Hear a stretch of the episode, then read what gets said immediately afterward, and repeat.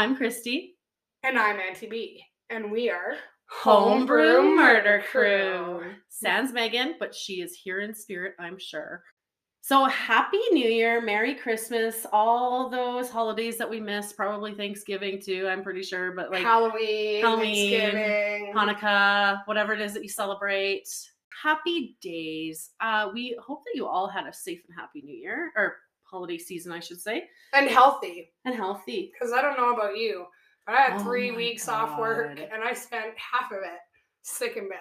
Yeah, it was pretty bad. I was pretty convinced that I wasn't going to be able to enjoy Christmas with my family, but we powered through. Little M had a hard time, but we made it work. He's a tough little boy, though. Yeah. He got through it. Yeah. He's tougher than I am because I fucking almost didn't get through it. It was a rough one. Yeah, and well, I don't know wherever you guys are listening, but like here in Canada, United States, North America in general is experiencing like major shortages on cold medications, not just for children, but also like adult medications too. It's also fucking cold. Yeah. Like we got to like such a cold snap. Yeah, we got to like minus 40 over the holidays. And even in the U.S., like, I can't remember the last time that almost 3,000 flights were canceled from out of the U.S. because of snow. Yeah. So weather, like, over the Christmas holidays interfered with my plans, not once, but twice. My best friend was supposed to come from Kansas, but her flight was one of the ones that was canceled from the snowstorm in the States. But then that fucking freezing rain was the night before we were supposed to drive to Red Deer and go wedding dress shopping. Yeah.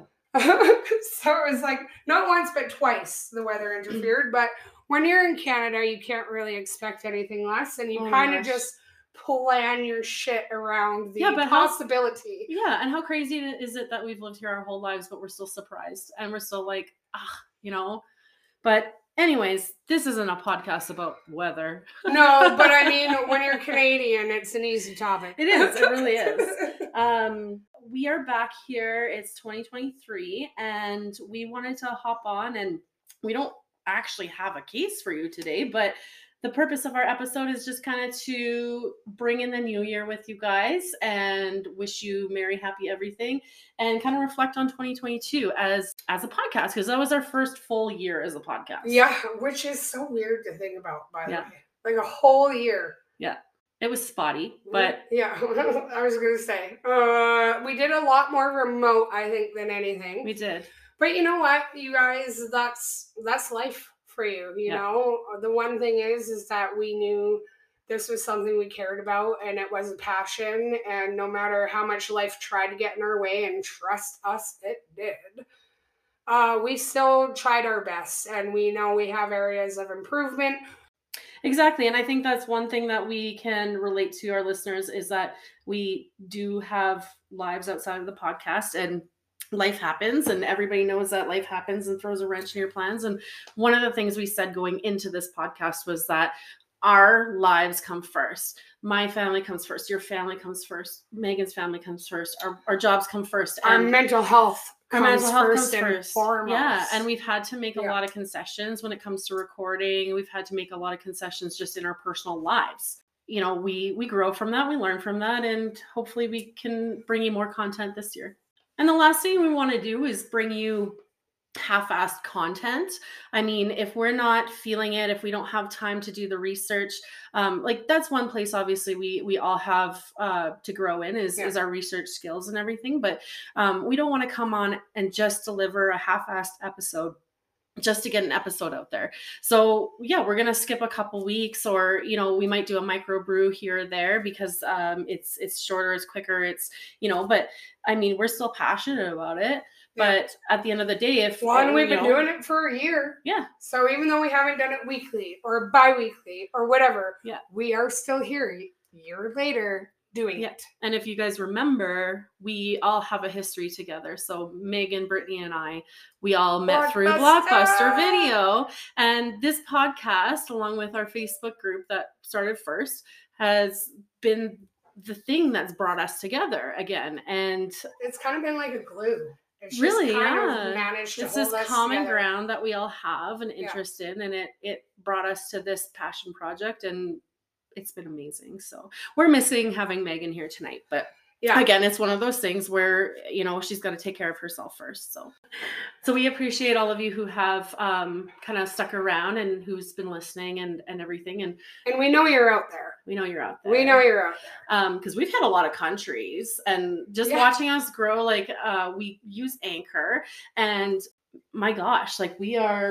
Okay. So obviously Canada, United States, United Kingdom, Germany, France, Italy, Australia, Mexico, Bosnia. Yeah. Jamaica, Brazil, Netherlands, Spain, India, New Zealand, Morocco, Ireland, Singapore, Taiwan, Aruba, Slovakia, Russia, Japan, Norway, Indonesia. Like, that's pretty much worldwide, I'd say. We also do this because we know we have a voice. Mm-hmm. And when you listen to this, you kind of say that our voice matters, and even if it doesn't matter and you disagree with us, at least you're listening and you're disagreeing, thinking, and you know, like, it's conversation.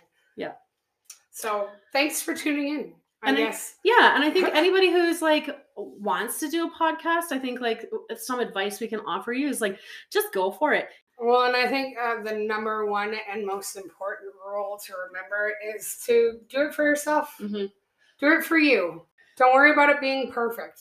Don't worry about being in top 10 podcasts or anything like that, right? Go into it with the top 10 attitude. Speaking of top 10s, maybe that's like an okay segue into the kind of top crimes of 2022.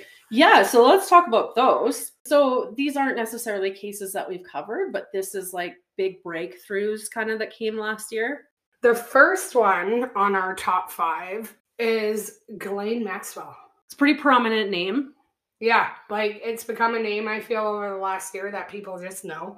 Like, mm-hmm. Also, I think a year ago, I didn't even know how to pronounce her first name. Oh, yeah. It was like 100%.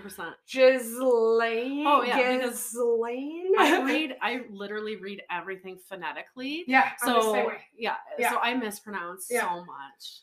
And it's funny because I actually kind of remember when this story first came out and we recorded an episode, we edited out a part that you were talking about with her being sentenced, mm-hmm. because we mispronounced it. Yeah. We all did, not just you. But so we're not going to go into a lot of detail on our top 5 cases of the year, but we will give you just kind of like a snippet. So if you don't know Ghislaine Maxwell, she is the partner of Jeffrey Epstein, who was convicted of his sex acts and like trafficking, mm-hmm. and all that jazz.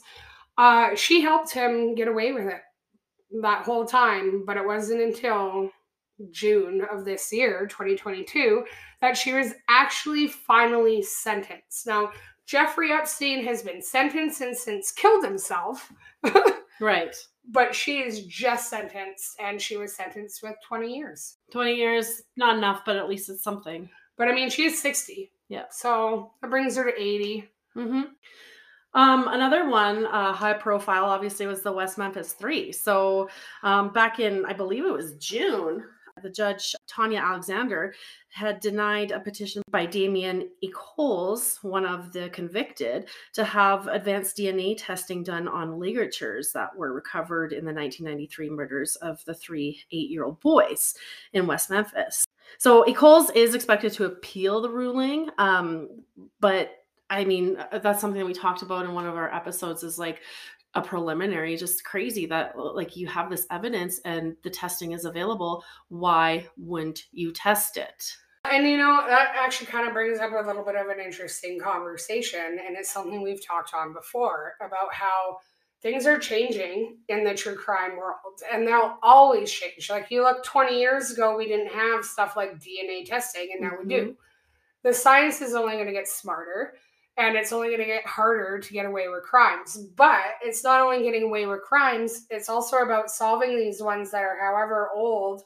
Like how many cold cases are being solved now, right. through DNA and the genetic profiling? Yeah, genetic profiling. Yeah, so that's become a thing now, right? And so with that, all these cold cases where any other, like they've gotten away with, like take Golden State Killer. Mm-hmm. Or the East Area Rapist, the same person, right? Right. He went dormant Yeah, for years and years and years and years and years. That never would have been solved. It never would have been figured out, but that this man was responsible for 50 plus people. Yeah, because and they're if using, it wasn't for this genetic testing. Yeah, and they're using familial DNA. And not only catching these criminals, but also helping to identify people that have gone unidentified. Exactly. Look at the Somerton man, which is the next one we'll get into. Yes. So for decades, authorities, academics, and the public, they've traded theories about the identity of who the Somerton man was. His body was found on a beach outside of Adelaide, Australia on December 1st. Yeah, you did an episode on that. Yeah, so in 2021, we did a Christmas episode where we covered crimes that were committed around the holidays. And the Somerton man, on December 1st, 1948, he was found on the beach in Australia. I mean, the thought was that he's a Russian spy, that he was a jilted lover poisoned by his paramour, a smuggler, a former ballet dancer, based on like how they saw his feet and, you know, what he was. So yeah, all of these theories about who this man is, but the truth is actually just more mundane than that. So it turns out that new DNA analysis suggests that the Somerton man is a man by the name of Carl or Charles Webb, and he was an electrical engineer from Melbourne who vanished from the public record in April of 1947. Just a regular job. But, you know, he's got a name now, which is so important. However, how long have we been talking about? How long has the Somerton man been a case? How kind of eye-opening is that too? That for all these years, the number of conspiracy theories and just the level of conspiracy theory that has been thought about this man. And he's just... Yeah, and this is why rumors are dangerous. Yes. And it's like, he's not just... No, Charles Webb, an engineer. Like he is Charles Webb. But he's not like an undercover agent for the CIA. Yeah, and like the lengths that people will go to just to formulate some sort of answer, because the unknown is scary. Yeah. And everybody has to have an answer for something. And sometimes it just gets so blown out of proportion. Yeah. I think my favorite thing, and it also kind of is one of the things I'm most excited for, being in true crime and paying it as close attention as we do, is to see where we go in the next year with the science and the DNA and, you know, just the technology that we use to solve crimes. Because here we are talking about a case from 40 some years ago. Yeah. That has for 40 some years been thought of being unsolvable, but now it is. Exactly. This is a message to anybody out there listening that thinks they've gotten away with murder. This might be the year that you're caught. But another, like we're talking about how one of the benefits of this advanced DNA testing can also help identify people. Yeah. The boy in the box, right? Exactly. That's our next one of our top five. So the boy in the box is a case from back in 1957 that baffled Philadelphia for a while. Thanks to what we've been talking about, this genetic testing, the 4-year-old victim has finally been named. So sad. Had no face. I mean, they tried to do the reconstruction. Yeah. Up until 2022. And I'll just say they did that with the Somerton man too. They made a cast of his face in hopes that people would recognize him, and nobody did. Yeah. But, well, and I think if you look back on a lot of cases that do that, I feel like there's not as many cases that hit it on the mark, like what the actual culprit looks like. For sure. So I think as much as it was a useful technique back in the day, there was also too much margin for error. Mm-hmm. In 1957, investigators discovered a young boy nude, wrapped in a blanket, and tucked inside of a cardboard box, just by the side of the road. Looked like he had been malnourished. It kind of looked like he had been beaten and tortured. But for 57 years, this little boy in this box went without a name. He was known for a very long time as America's unknown child. So sad. I just, as a mom, you know, of a boy. Yeah, right? But thanks to forensic advances in genealogy, this young boy now has a name. His name, Joseph Augustus Zarelli. And actually, it should be noted that the reason that they were able to get a DNA sample was because they decided to exhume the body to do so, because they knew they had this science available. Yeah. They chose to do it. And you know what? That's all we'll talk about with The Boy in the Box. If you want to look up The Boy in the Box or whatever, go for it. Maybe we'll do an episode on it. The biggest thing to note is the science was available and they did it. Now, granted, they didn't know who this little boy was, so they didn't have to go to her family to ask permission. But I think that's a really important note for families, because families that live these cases on a day-to-day, it's harder to make those kinds of decisions, right? Mm-hmm. But I think those decisions need to be made with how the world is progressing and how science is progressing, because you remember Paul Tucker. Yeah. Remember? Talking, like, the whole reason we did the interview with him was because he wanted other Indigenous families to know that there was a program out there that the RCMP were not involved in. Yeah.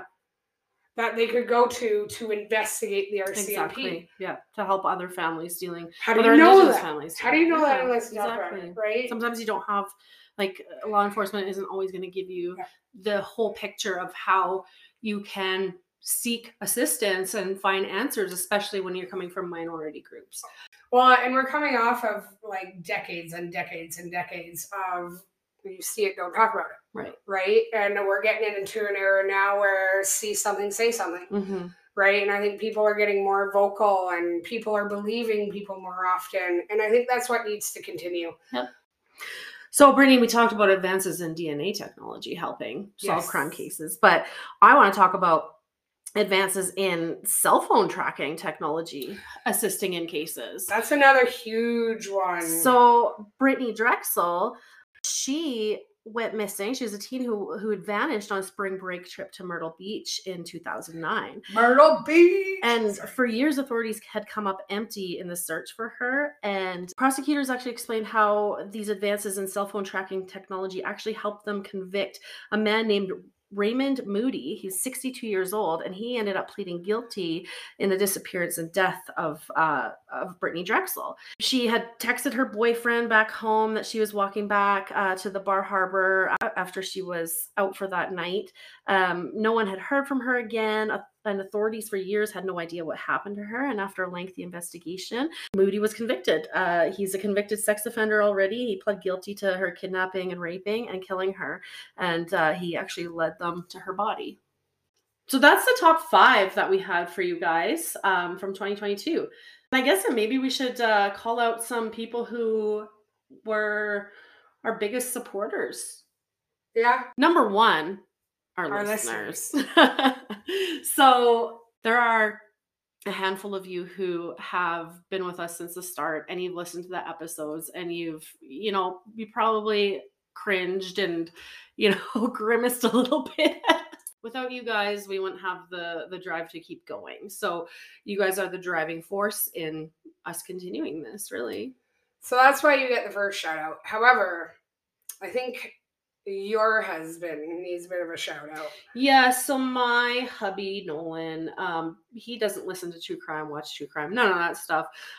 But he has been very patient and understanding with me having to take some time away in the evenings, whether it's coming here because I live in a town outside of the city where the girls live, or, locking myself in a room to do remote recordings, and he's taking care of little M. He's more than happy to do that. He's a very involved father. And for Nolan, thank you. Thanks for putting up with me piecing out for a couple hours.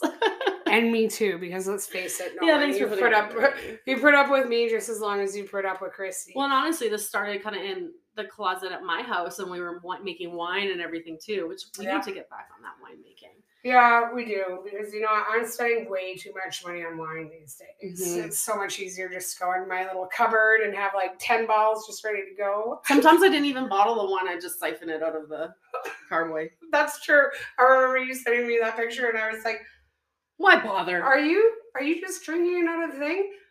Yes. And I've never been prouder of you. Thank you. I guess maybe now that you've done that, I should probably, thank Kyle too. Maybe. Is it Kyle or is it Kyle? It's Kyle. No, you know what? Kyle actually joined us for episode 21 of Homeroom Murder Crew. It was Nan in room 1046. Oh, I love that episode. That was so good. You had me like, you had me. I was captivated. I really enjoyed recording that episode, and I really enjoyed that Kyle came and, you know, recorded with us. I really didn't think he was going to. So not only thank you for that, but, you know, Kyle is totally okay with every single Wednesday, even though it's his typical first day off in the week. It's totally fine with two of my girlfriends just coming over, us drinking wine or whatever it is we're drinking. So really kidding. However, yeah, right? So however many joints we smoke, and he's always been cool and awesome with it. Well, and he's given good input, and like as from an outside perspective too. Like for today's, like what we're doing today, we appreciate that obviously from an outside perspective. So well, we also have to thank Rita. Oh yes, Mama Rita. Mama Rita. First off, for always being in our heads when we hear the word rural. Not only for that, but also for, you know, always showing us support on our social medias, like sharing, liking, commenting, listening. Honestly, like, yeah, you are Mama Rita, and you're everyone's mama. Probably a whole lot more names that we need to mention. I mean, like Paul Tucker is one. He was our first interview we did. We appreciated him having the patience with us to figure out how we were going to do our first interview. Well, and then that led into our kind of sister podcast being born. Yes, our sister podcast, which is Echoes of the Missing and Murdered. I don't know if a lot of people know that we have that sister podcast or why we started it. We basically, after the Amber Tuccaro case, Brittany was getting a lot of people reaching out and from the Indigenous community, and she's obviously already a part of a lot of these Facebook groups and stuff like that. But basically, we saw a need for a podcast that was separate from Homebrew, because Homebrew is more relaxed, it's more banter related, it's, you know, it's explicit, it's fun. But there was a need for us to get a little more serious. Well, because, you know, some of the cases that we cover, you know, as much as, we get into them and we're drinking or we're smoking weed or whatever, there are some cases that it's just not appropriate. And I think that's why we branched off to Echoes, was because I think we recognize the fact that the people that were reaching out to us to do these episodes were very serious about it. Yeah. And we have to take it seriously, too. Of course. And I don't think any of us felt comfortable with, you know, putting what Homebrew Murder Crew has become, our banter back and forth. And exactly. It just didn't fit the vision of what we were. And we definitely, the last thing we wanted to do was disrespect or take away from how serious these cases were. And so in the summer of last year, July, we were able to start by having this interview with Amber's brother. And what an amazing thing. Like, again, there's somewhere else we have a learning curve. But then that branched out when Megan was able to do an interview as well. I look at a true crime podcast across the board, and I really only think there's Taken is one of them. We also have to be careful that we're not compromising these cases that are ongoing, right? So it's a really delicate balance in that these cases are out there and they're public, but we don't know all the information. The family might have more information, but they might not be in a position to share that at this time. That's the other fine line that we tread too, though, is sticking to the facts. Echoes gives a voice to the families, and we take our time to research it. We do it very delicately. We also occasionally reach out to the RCMP and other police fucking offices in hopes to get a response. But that's another thing, because we all have opinions about the RCMP and how certain things have been handled. And I mean, we have to be careful not to make blanket statements. And these families are still working with the RCMP too. So we don't want to jeopardize their involvement. And they're also scared, is if they speak their honest truth, that it's going to affect how their case is solved. Exactly. Or if it's solved or not. Exactly. So it is delicate. So if you Want to hear more about Indigenous cases? You can always turn into Homebrew Murder Crew. And we have a website too, echoesofthemissingandmurder.com. Thank you so much, Megan, for putting that together. I mean, we did a lot of research last year, but... Also the hardest part, I think, about a podcast is the research. Definitely. Oh, yeah. And then, like, you get all this information, but then you have to structure it in a way that it's authentic and it's you and it makes sense and it's captivating. So that's a lot of hard work. It's time consuming and it wears on you too. Like, it's not, you know, you get emotionally invested and, you know, it's hard and you need to take breaks and you need, you know, like, you really have to watch how it affects you when you're doing it. Well, that's why, like, I've taken such a break from Echoes. Mm-hmm. Well, and that's why I love doing, like, the dark history and the Which I would cryptids. Love, like, your Frank Slide episode. Yeah. Also, can I just say, I think that might have been my favorite episode. I had you captivated as hell. Oh, well, because here's the thing. With Frank Slide, I know it. Yeah. I've driven through that entire town. Yeah. Still didn't know everything that you taught me. I know, and I learned so much doing the research on it. And... it almost, like, transports you there to that time. Mm-hmm. And I love that. I love that. But even, like, I remember driving through there. It's been years. But I will say anytime I drive through the mountains, I am gobsmacked, awestruck, because I just, they're larger than life. And it's just so magical and amazing, right? So you're getting that, but you're also driving through the Frank Slide and you're feeling that emotion and, like, the terror and the fear and, like, an entire town was lost. Well, and it's hard not to feel that way because there's that whole, like, kilometer or two or whatever that when you're driving, you literally have a pile of rocks to the left of you, the highway, and another pile of rocks to the right of you. Because they literally rebuilt the highway over top of all these, like, graves, essentially, right? But then when you're driving...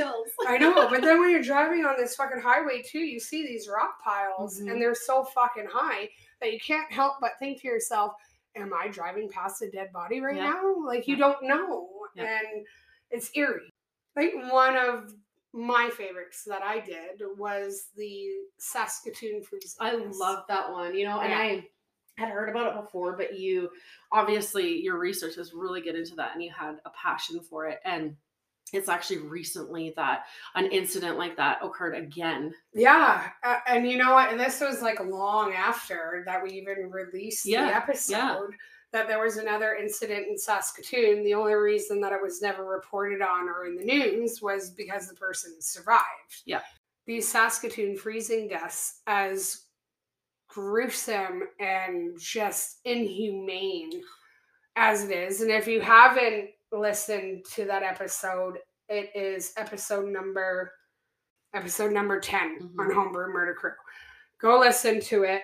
And let me recap for anybody that maybe hasn't listened to the episode. It's basically a problem in Saskatchewan, Saskatoon especially, where Indigenous men are picked up wherever they may be picked up, and then they're driven to the outskirts of town in -40 weather. By RCMP for minor issues because they're suspect of either public drunkenness or some other crime. Yeah. So when you think you're going to go to the drunk tank because it's like, oh, I'm drunk on the street and a police officer has got me. You expect to go to the drunk tank, but what's happening is these Saskatoon men, Indigenous men, get into these police cars after being apprehended and get driven out to the outskirts of town, which, if you know Saskatchewan or Saskatoon, it's fucking prairie land. Mm-hmm. But if you know Canada, it also gets very, very, very cold. But these men, they'd be taken to the outskirts of town and expected to walk to safety, basically. But when you're in -40 and you have your shoes, socks, coat, everything taken from you from the police officers. Yeah. The chances are RCMP know exactly what they're doing. And they know that essentially what's going to happen is these men are going to succumb to the elements. Yeah. But they do this and then they call it the Starlight Tours. Yeah. And they have this disgusting, cringy name for it. I remember being brought to tears with that one. Yeah. It was a hard one. I think we took like 4 or 5 breaks during it. So. But, you know, we had some episodes that had positive endings, and one that I can recall that is, survivor story. Yeah, that Megan did. Her name was Crystal Searles, and on December 30th, 1999, she was at home in Del Rio, Texas, because they were there on holidays, and two of the girls were having a sleepover, and a 13-year-old Kayleen Harris, who went by Katie. I believe she wasn't a sister, but she was a close family friend. Close family friend. Yeah. Katie and 10-year-old Crystal Searles, 7-year-old sister Marquis Searles, they were staying at the Harris home. That night, the 7-year-old Marquis, she wanted to join the older girls in the sleepover, but obviously they weren't really having that. So she stayed in her separate room, but they went to bed late that night. Crystal says that she remembers waking up to something that sounded like a scream. Essentially, she witnessed the murder of her friend by this assailant. She tried to pretend to remain sleeping, but I believe the assailant essentially saw her and went after her, beat her, but she ended up getting away and finding help. Anyway, she lived to tell that story at that young age, and it was, you know, it was a sad outcome, but positive in the sense that she survived, and they did end up catching the guy, and he was brought to justice. Yes. So. And that was episode 11. That's another one of my favorite ones. Mm-hmm. Yeah. You know, I feel like we've been we've chatted your ear off. We have chatted your guys' ear off. And listen, we know that this episode isn't really an episode. We didn't have a script. We didn't have a case. But we really wanted to ring in the new year just being us and letting you guys know who we are, where we're going, where we've been. And thank you for being along for the ride. Yeah, and not only that, but also by reflecting on the year past, like being grateful for the opportunities that we've had to get together and to do these cases and to hang out and no matter how good or crappy our podcast may be. Yeah. I love what it has done for you, Megan, and myself. I know. And I wish Megan could be here today. But I believe that she has an episode ready for next week. So we will get together for that episode. Yeah. Thank you for sticking with us. Thank you for listening to us. Thank you for your support. Yeah. We would love to hear from you guys in whatever way that you want to interact with us. We are on Facebook at Homebrew Murder Crew. We're also on Instagram at Homebrew Murder Crew. You can email us at homebrewmurdercrew@gmail.com. Yep. And I think that's pretty much it. And yeah, we'd love to know what you would like to hear. If you have any suggestions for us as far as cases go, if you have any constructive criticism, keep it to yourself. No, just kidding. Just please be kind, because we're kind of soft and we're very soft stuff after the holidays, right? Thank you so much for joining us. Happy New Year. Wishing you all the best in 2023. Thank you for tuning in. We're Homebrew Murder Crew, and this has been a lot of fun. Bye. Bye.